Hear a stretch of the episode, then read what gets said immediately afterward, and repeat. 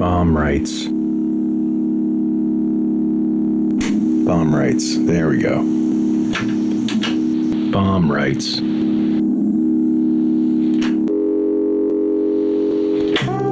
A grumbling Texas man.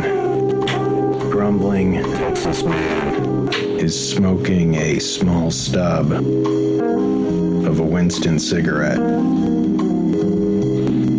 Bomb writes, small stub of a Winston cigarette.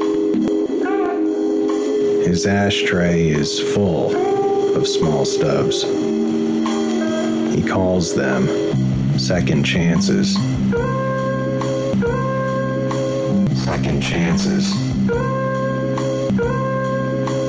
He searches his ashes for another. Bomb writes, small stub. They all start out as a full cigarette when he gets a fresh pack. Full cigarette when he gets a fresh pack. Pack. But a fresh pack never satisfies. Those first time smokes, first time smokes, first time smokes never satisfies, satisfies, satisfies the same way as a rescued stub. Second chances. Bomb writes.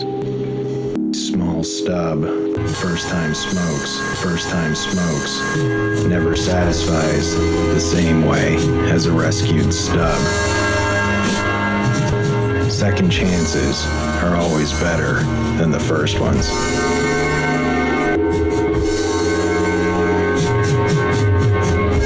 He's out back in his workshop. Back in his workshop. Out back in his workshop. Chain smoking, small stubs. Chain smoking, small stubs. He's his happiest. Out back in his workshop. He's a man when he's inside there. Uh, driven in the back of his shed. It is cold, but he's got a jacket on, and that's fine. Is. He's got a jacket on, and that's fine. He's a man who has suffered harassment. There's a live free or die flag on the wall. And a photo of a nude woman crudely taped right above it. And he's twisting together a few wires. Twisting together twisting together a few wires. And sprinkled on top of everything, gunpowder, gunpowder, powder, powder sprinkled on top of everything, gunpowder. He found the instructions for this at the local library. And he's twisting together a few wires. Twisting together a few wires. Twisting together a few wires. It all smells greasy. The man is deeply bothered inside his shed. A few weeks ago, he was confronted by the police. They were responding to a call regarding suspicious activity, and he's twisting together a few wires, likely a call made by a neighbor. And in perfect police behavior, they did not inform the man of what the suspicion might be. Just that if he could maybe stop whatever craft project he had there with him on the porch and maybe answer some questions. And in particular, to step away from the box. How many drinks had he had was one question. To which he answered, How many search warrants they might have. To ask such a question. When one cop put him on the ground and handcuffed him, the other cop asked why the box was ticking. Also, if it was explosive. The journalists must have been listening in on the police scanner, as the event made it immediately into the evening edition of the Clarence Gazette. Go to the library and look it up. Last week, page 6, Tuesday. Local man makes bomb.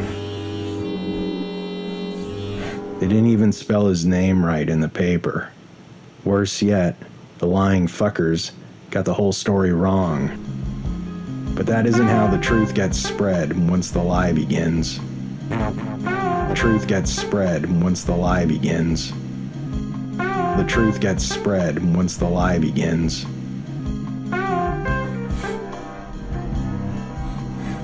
The radio stations then got into teasing him. Local judge informed this man that he could not construct a bomb. said the morning DJ on the following day. He had not even yet appeared in court. Had to be humiliated by it, hearing the radio in the jail. When he had his opportunity to be in court, the man insisted that it was not a bomb, that it was a gun. How the truth gets spread once the lie begins. Ho, ho, ho, they all chuckled. This didn't help anything with the newspaper or the radio station. Ho, ho, ho. But what was so funny, he might say? Any scholar of the Second Amendment should see this is clearly justified. He has every right to create any gun and any bullet, no matter how large, as it was the founders' intent. The truth gets spread once the lie begins. How is a bomb not a bullet? A bomb is a bullet, he declared in court. And you can talk to my Second Amendment about my right to make a bullet. Both are a container filled with explosives, designed to explode on impact. To prevent a man from making any explosive of his choice is against his constitutional right. The correct headline should have been Local Hero adds freedom to idea of what a bullet is. A bomb is a bullet. A bullet you can put in a box. Self shooting no gun needed. Bullet in a box was a dream of the founders. The man had even read it in the Bill of Rights himself, so don't even question him on it. He's merely communicating for them. And didn't they have cannonballs, Your Honor? But innovations on freedom would not have been news, would they? Is a cannonball not a bomb, etc., Your Honor? Telling the truth is never what gets told. Bomb writes, small stub. Either way, when the efficacy of his box was shown to be fairly impotent, i.e., inert, i.e., not even explosive, he was laughed at and let off with a warning. Everyone called him lucky. The man's one black friend, a co worker at the factory, couldn't believe how lucky. When the man asked how he was lucky, his black friend replied, You ain't dead. The black guy couldn't stop laughing. The only sentence from the courthouse was an admonishment for the man to not repeat himself. No more bomb boxes, they said to him. Or, sir, no more bullet boxes, if that's a clearer message. To the man who even made the stenographer giggle, this admonishment was a constitutional issue. Maybe the Supreme Court would be interested in this. A local judge has outlawed bullets. How the truth gets spread once the lie begins. Says they are not protected by the Second Amendment. Sir, am I reminding you that you're being let free? I don't know of any court case that's ever made it to the Supreme Court because you were not charged. That's why you want to suppress this, the man glared. And that was the day he was literally laughed out of court. So, as a payback for being laughed at, this man is going to prove his ideas do work. He's going to drop off a package at either the judge's house, the cop's house, the newspaper office, or maybe, worst of all, the radio station. That judge would be a good one. That insulting son of a bitch. Grinning, the man reminds himself the Second Amendment is about settling a score. The Second Amendment is about settling a score. The Second Amendment is about settling a score. Protecting yourself by all definitions of the word. That this is truly how the founders had imagined it. And who called in the police in the first place? It is clear that the entire city is in on this. Envious of him for his mind. But he's gonna settle that. No impudent box today. He has a handful of nails and some glass, and he carefully tidies it all together. And out the door, he goes to make a delivery. Across town, Sam and Charlene are walking around. They've been trying out speed this week. They both really like it. They spend an hour at the local record store. Buy something or leave, they are finally told by the owner. All the, All music, the music, inside, inside here sucks, they say. They're yelled at. They run away, thrown out. Everything is fun. Everything is fun. They spend an hour at the bowling alley, but are thrown out there for not buying any food or paying for a game, let alone renting any shoes. Get out, they're told. Everything is fun. Get out.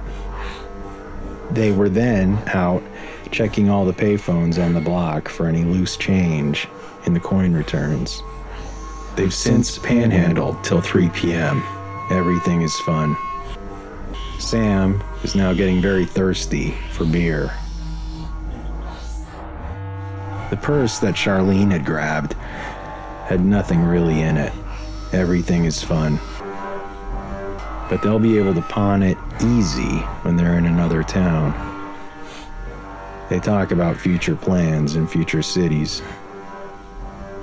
Everything is fun. Just then, they walk by the radio station. What a wild cement building. You can hear the radio coming out of a loudspeaker right by the front door, but no one is actually there. But no one is actually there. What is there is a mess of deliveries. Everything is fun. Oh, oh, look, at all those damn packages, Charlene notices. About five or six deliveries waiting to be brought inside. Perhaps only one person works at the radio station, and currently they're talking. Sam jokes. Sam, Sam says, says, to Charlene to, to be, be on the lookout, lookout, and he grabs and he grabs the three, smallest, the three parcels. smallest parcels. Everything is fun. When you're a package thief, it's good to not take everything. Otherwise, it looks suspicious. Take only a few things and let chance reward you with what you pick.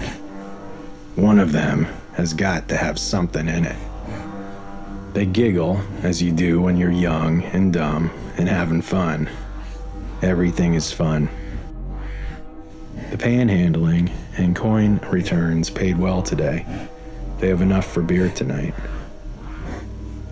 Sam is shaking the boxes. Let's keep it fun and open these later. They agree that they'll do so after dinner. And with a few stolen packages in tow, they head back to Marie's.